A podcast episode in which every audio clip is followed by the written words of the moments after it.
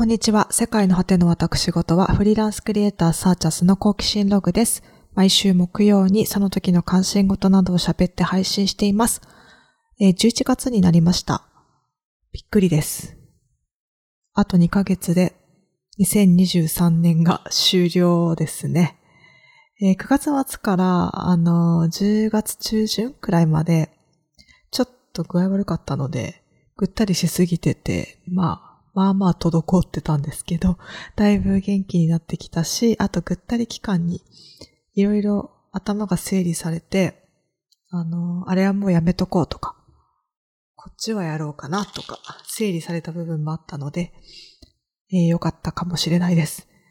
えー、あと2ヶ月ですけど、まあ2ヶ月あればね、まあまあいろいろできるので、あの、すぐってこともないと思うので、いろいろやっていきたいと思ってます。先週はまみちゃんがゲストに来て、えとんでもない鹿児島弁 全開でしたね。あのー、途中までは一応いつも通り喋ってたんですけど、あの、な、なんというか、途中から気づいたら普通に喋ってるみたいになってて、えー、自分で聞き返、編集するとき聞き返して受けました。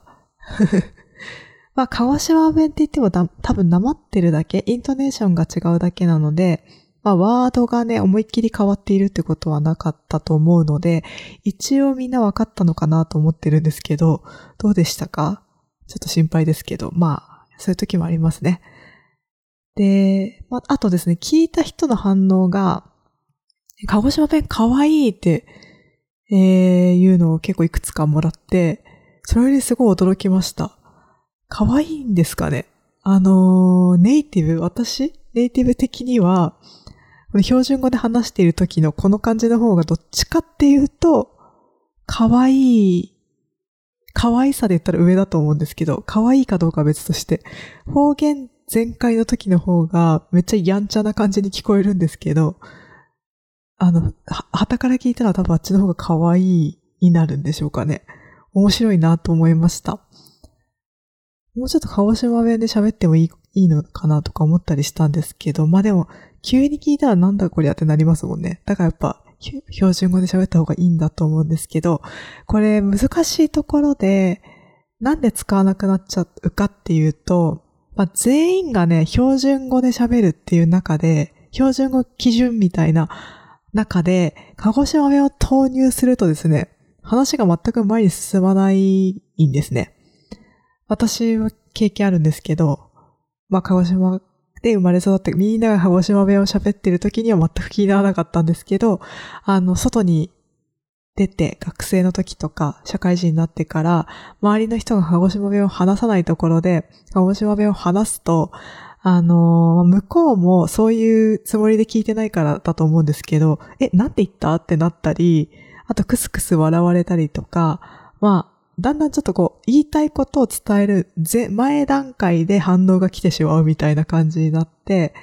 めんどくさいなっていう風になって、まあ、徐々に標準語になっていっちゃうっていうのが流れだと思うんですね。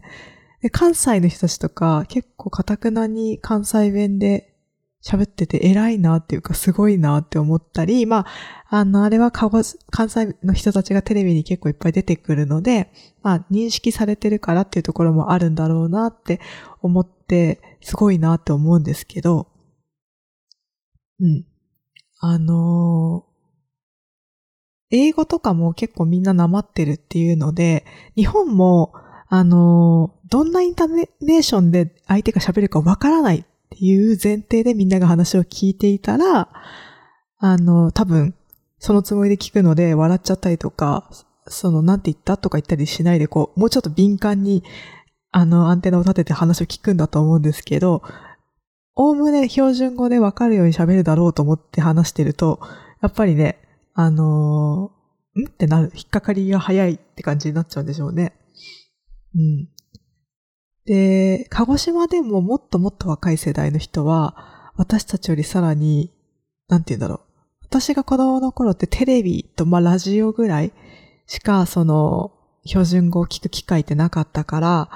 あの、やっぱ大人が喋る、周りの人が喋る言葉の、まあ、8割ぐらいは全部鹿児島弁とかだったと思うので、まあ、標準語があるってことは理解してるけど、それをこう自分で使いこなすほどは、あの、聞けてなかったんですけど、鹿児島に住んでても今のもう若い人たちっていうのはテレビでもいっぱい標準語を聞くし、YouTube でもいっぱい標準語を聞くしとか。で、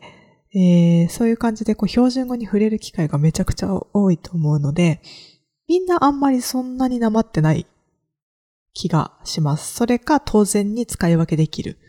最初から標準装備で標準語があるという若い人が多いかなというふうに感じてます。接客の時は、バイトとかで接客する時は標準語を使うとか、そういう感じの子が、まあ多い、多いのかなって思ってますね。で、インターネットで情報が平均になっていってるからだと思うんですけど、これって。偏りがなくなって、まあその差別的な感じになりづらくはなってるんだけど、まあそうすることによって、まあ地域の特徴も、まあちょっとずつ鳴らされていっちゃうっていう部分もあるんだなと思ったりします。まあそれがいいと思うか嫌だなと思うかはポジションとか状況によっても違うので、なんとも言えないんですけど、まあ時代の流れというか、全体の流れにね、抗って自分だけ標準語は絶対喋んないぞとか言っててもしょうがないし、かといって鹿児島弁恥ずかしいからもう二度と喋んないっていうのもなんかちょっと変だし、みたいな感じだとは思うんですけどね。そう。で、ちなみになんですけど、私とマミちゃんは、あの、共にですね、北薩エリアをベースに育ってるみたいなので、まあ、似た感じで話せてたと思うんですけれども、エリアが違うと、また違うので、鹿児島結構広いので、あちょっとですね、また違います。場所によって。しかもあとですね、どんな人と関わってきたかでも、ヒアリング能力に結構差があると思っていて、私はですね、おじいちゃんと暮らしてたし、あの、エリア的にも年配の人が多いエリアだったりとか、あの、家族構成というか、家族の親族というんですか自分が子供の頃に触れる大人たちの中も結構年配の人多めの環境で育ったので、北薩エリアの年配の人に言ってることっていうのは大体、北薩っていうか、うん、まあそうですね。こう自分の親とかの出身地のエリアのえー、言ってることは大体聞き取れるし、その、なまってるだけじゃなくて独特な言葉をめちゃくちゃ使うんですけど、それの意味も大体理解できているって感じなんですけど、あの、同世代間とか、まあ、親とかこう、先生とか、本当えー、触れる年上の人がそこまで多くなかった人たちっていうのは、なまってるけど、言葉自体は標準的なものを使っているとかで、そのおじいちゃんが、とかおばあちゃんと普段喋ることなくて田舎に帰った時に話したらもう何て言ってるかわかんないっていう人も結構いると思います。そういうことをね、友達から聞いたことがあります。で、こんな感じで方言の話になってちょうど導入になったので、えー、これですね、もしかしてポッドキャストで話さないかもと思って、ブログにも書いたんですけど、私、福田村事件という映画を先週見ました。えー、っとですね、ゲスト会がもう決まってたので、そう、映画見たなと思ったんだけど、話さないかもと思ったので、まあ、感想ちょっとどっかに残しとこうと思ってブログに上げてますので、way2go デザインの way2go.com の中にジャーナルというとこがあって、それにあげてますので、それも、まあよかったら読んでいただければと思います。今日は福田村事件を見ての感想をちょっと話そうと思います。ちょうど方言の話になったので。で、どんな話かっていうのは映画のサイトを見たらわかるんですけど、あの、100年前の関東大震災、1923年か、に起こった事件です。で、あのー、それをベースにまあ作られた映画ですね。ドキュメンタリーとかではないので、あの、一応ストーリーになってるんですけど、えー、文字通り、えー、福田村というところで起こった事件です。で脚色はね、当然あると思うんですけど、史実を追ったもので、あのー、その出てくる人たちの感情とか雰囲気とか、そういうのは、あの、脚色されてると思うんですけど、事件自体は本当にあった事件だそうです。で、どういう事件だったかっていうと、震災きっかけでですね、地震の影響があったエリアを中心に社会全体東京とかまああのエリアに、えー、不安感がかなり高まった状態になった、なりますよね。想像つくと思うんですけど、そういう状態の時に、えー、韓国籍の人たち、まあ朝鮮人と言われてた人たちが、あの、井戸に毒を入れたとか、火をつけて回ってるとか、あの、暴動を起こしたとか、そういう流言がめちゃくちゃ広まって、流言、デマですね。がすごい広まって、で、後からこれデマだったっていうのわかるんですけど、でもそのまあもうちょっとこう混乱状態なので、あの、各地でですね、自警団をこう自分たちで自分たちのところを守れみたいなことを行政とか政府とかがこう、なんだろう、指示したというか発したみたいなそういうなんていうんですか、事、事例っていうんですかなんかそういう、発したみたいで、それで、その各地の人たちもこう自分たちで、自分たちのこと守らなきゃってなって自警団が組まれて、で、まあそのドタバタの中でもう感情的になって、大勢の韓国籍の人たちが何もしていないのに、何もしてないって言ってるのに殺されてしまったっていうのが、そのまあ事件として、事実としてあります。まあ、毎年慰霊、えー、この関東大震災の慰霊とともにそ、その事件、事件というか、それをきっかけに殺されてしまった朝鮮人の人たちとか、あの、まあ、社会主義運動してた人たちとか、そういう人たちのことも慰霊がされているみたいです。で、福田村っていうのは実際は、その野田市っていう、千葉県の野田市っていう今あるエリア、当たるエリアにはある、あった村だそうなので、あの関東大震災の被害が大きかったエリアからは実際は外れたところです。そこでも結局その隣接しているので逃げてきた人もいたりとか、まあ、親戚がね、あの関東にいたりとかで、デマがまあ、まあもともとあの地面繋がってるから地震も来るだろうし、不安だったのは同じなので、デマが広まってきていたという状態。で、あの、この事件自体は、その地震も含めて映画の中では最後の方で起こります。で、映画全体ではですね、その時の、それ、震災が起こった頃の村の様子とか、そこで暮らす人たちの価値観とか日本の状況などがわかるように描かれていて、で、そのデマっていうのが震災の影響で広がったものではあるんですけど、なぜそこまで広がったかっていうと、まあ、前提がやっぱりあって、それまでの時点でも、その朝鮮人のことをひどい扱いをしていたりとか、それだけではなくて思想とか、その生まれとかで不当な扱いをされたり、逆に思いもよらない担がれ方をしたり、あと、みんなが、その、自由ではない。何かこう、共通の、これをやってはいけない、やってるやつはダメだとか、そういうところから出自がこういう人たちは、えー、不当に扱ってもいいとか、なんかそういう謎の認識、今思うと、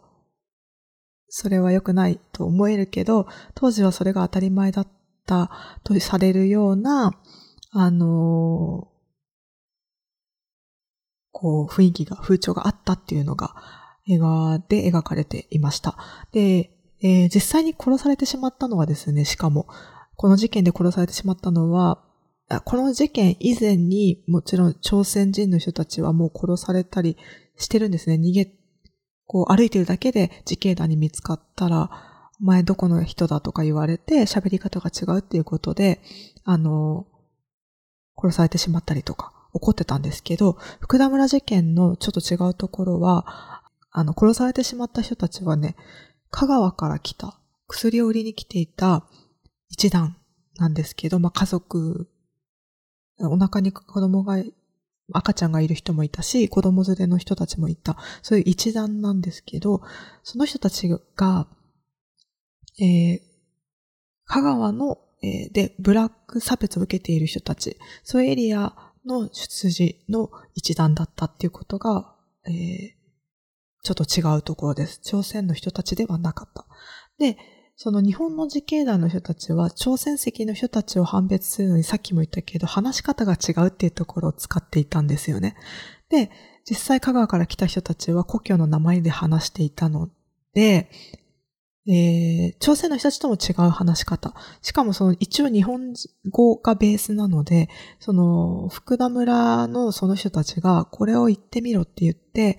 えー、話せなかったらお前は朝鮮人だって言ってた言葉とかもちゃんと話せてたんですけど、それでもやっぱり香川の鉛というか、えー、故郷の話し方なので、お前たちなんか話し方が違うじゃんみたいな感じになって、で、いや、違うし、みたいな感じで言うんですね、香川の人たちも。その、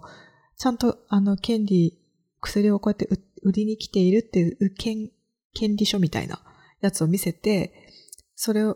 あるじゃんっていう感じで、あの、説得しようとするんですけど、でもそんなのいくらでも作り変えられるじゃんとか、なんかい、あの、いろんな理屈をつけて、その時系団の人たちもカーとなっていって、で、結局最終的に殺されてしまうという、かなりひどい展開です。で、自警団ですから、そもそもね、なんか軍隊だったとか、そういう暴力を振るうような人たちだったわけじゃなくて、本当に一般の人たちに殺されてしまうという、かなり苦しい、うん、結末になっています。ただ、その、今とはね、今考えるとなんでそんなことするんやって思うんですけど、あの、ちょっと違ったんだろうなというふうにも、まあ、想像するしかないですが、思っています。あの、本当にですね、その土地で生まれて、まあ、その土地で死んでいくような状況の人たちなんですよね。あの、描かれ方としても遠くに行ったことがないとかそういうようなこと言ったり、なんかこう、外の世界のことを、なんか、なんて言うんだろうな。自分たちとは関係ない世界みたいに思ってるというか、そう。なんかもう、その自分たちが生まれて育っていくところと、のことはすごく、こう、リアルに感じてるけど、その外部はもう外であって、そこから来た人たちが危害を加えるなら、もしその可能性があるなら、もう排除の対象となってしまうっていうような価値観だったんだろうなというのが感じられました。で、そしてそ、この時のですね、危害を加えられるかもしれないっていうのの根拠がね、もうちょっとしっかりしていれば、ここまでにはならないと思うんですけど、もうすべてですね、それまでに調整されたもう本当空気とか、デマとか、その根拠を求めるような、うん、考え方がもしあれば止められたと思うんだけど、まあ、非常に感情的なものだったので、それがすごい上塗りで苦しく感じます。うん。何をじゃあすれば防げたんだっていう気持ちになってしまうというかですね。で、自分たちにとって、外とかいうがなくて、ここでの暮らしだけが中心ってなっていると、まあ、ここでいかにはみ出さないかがかなり重要だったんだろうなっていうのが、まあ、見て取れるというかですね。そう、殺すの、殺したくない、殺すのは嫌だと思っていても、その、そこの空気が殺せ、お前はそれ、それできないのかみたいな感じになってしまうと、そっちにやっぱり、うん、乗っ取った方が、結局その後自分がにとっていいかもしれないみたいな方向に話がなってしまうというかですね。で、映画の中でも止めようとする人たちも出てくるんですけど、結局止めようとすると自分たちも殺される側になっちゃうんですよね。だからかなり究極的な精神状態にみんな追い詰められていて、なんか、もうちょっと基準がおかしくなっているっていう状態だったなと思ってます。冷静にですね、もう究極的に自分にとっての安全っていうのを突き止めて、突き詰めていくと、自分以外の人も全員安全であるっていうことが一番だと思うんですけれども、それを達成するのに、えー、難しいところがやっぱりあると思ってて、いろんな考えの人がいるっていう事実が無視できないじゃないですか。自分以外の人も全員安全なのが一番いいけど、いろんな考えの人がいて、そのいろんな考えの中の一人が、多くの人を危険にするっていう状態だった時に、やっぱりその人はその輪の中にはいられないっていう存在になってしまいますよね。だからすごく難しいなと思って、その、最初に話した私が鹿児島弁を話さなくなった理由っていうのも、結局それを話すとこの、この輪の中で異質なやつだと判断されてしまうからだったし、まあ、いじめられたりとか、危害を加えられたりはしてないですけど、その、今の私の問題に関してはですね。でも結局やっぱり異質だとされてしまっていて、たという事実はあるわけで、もしね、当時、その、震災が起きた当時に私が東京とかその震災の被害があったエリアにいて、で、自分が鹿児島の名前でしか話せなかったら、どうなってたんだろうと考えたりもしました。で、そもそもですね、この遠く香川の方たちが千葉まで来て商売をしていたっていうのも、結局故郷では彼らの出自に対する、まあ、不当な扱いがあったことが理由なので、まあ、当時のね、国内の人権にまつわる課題がかなり重なった事件になっているなというふうに思いました。で、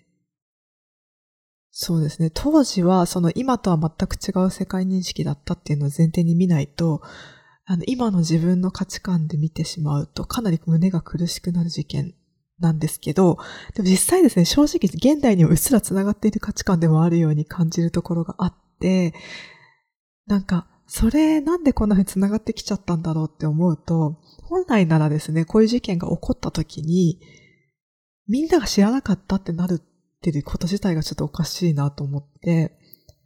本当だったらね、これを、あのー、本当に反省してたんだとしたら、なぜこういうことが起きたのか、もう起こらないようにするにはどうしたらよ、良いかっていうことを、やっぱり相談したりして、えー、課題として自分の中で消化しておかなくてはいけなかったとか、相談し合うような風潮になっていな、いかなくてはいけ、いってれば、今につながってくるってことはなかったんじゃないかなというふうに思いました。でもですね、結局ですね、映画の中でも、あの、セリフにあったんですけど、あの、ここでですね、自分たちはこれからも事件が顛末した後に、あのこの人たちは、あの、殺しちゃダメだみたいになっなので最終的に、あの、なんだろう、自警団の人たちに、えー、なんだろう、えっ、ー、と、朝鮮人ではないよって、まあ、結局、あの、突き詰めれば朝鮮人なら殺していいのかっていう話にもなるんですけど、でも、そうなった時に、やっぱり殺してしまった人たちが、ここでも自分たちはこれからも生きなきゃいけない。じゃないですか。止められなかった人も止め止められ、止めようとしたけど止められなかった人たちもだし、殺してしまった人たちもだし、あのー、ってなると、まあ、結局、そこでその人たちが話し合ってこういうことが良くなかったよねってなれればいいんだけど、そういう風潮ではないので、この話はね、なんか広めないでほしいっていうような言葉も出てくるんですね。しかもそれは、あのー、止めようとしてた側での人たちから出てくるんですね。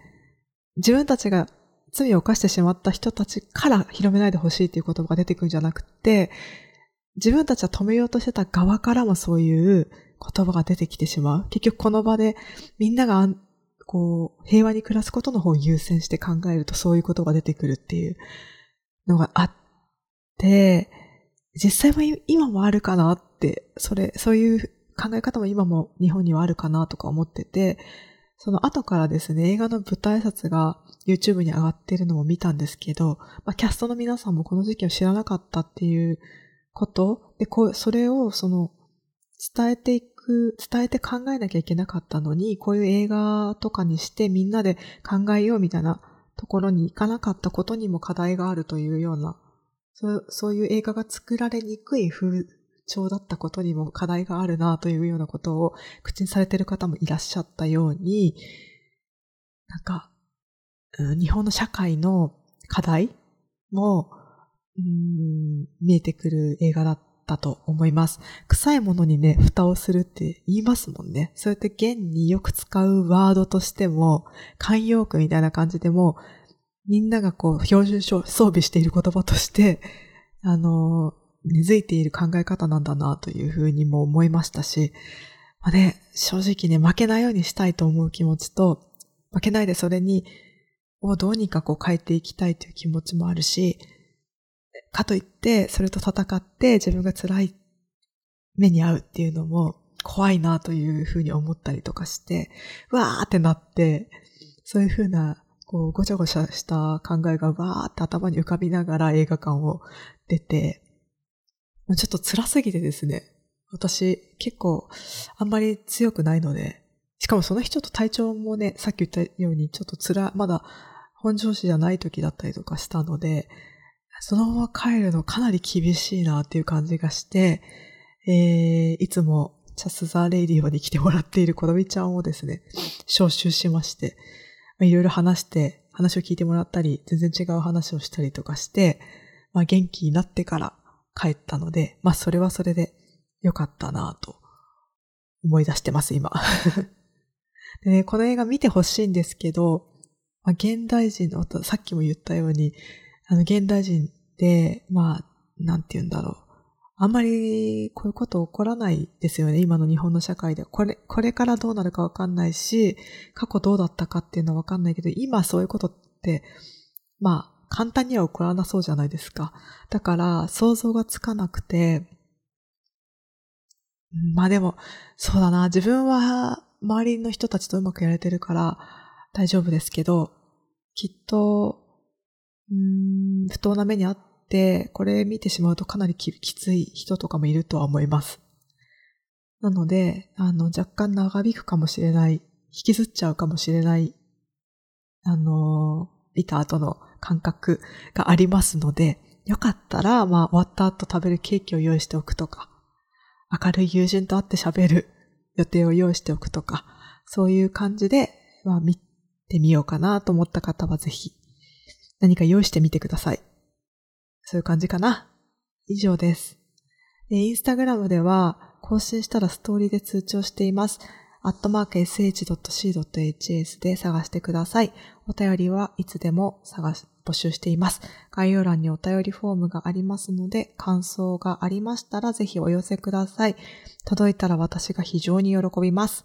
お待ちしています。えー、それでは今週はこの辺で、バイバーイ。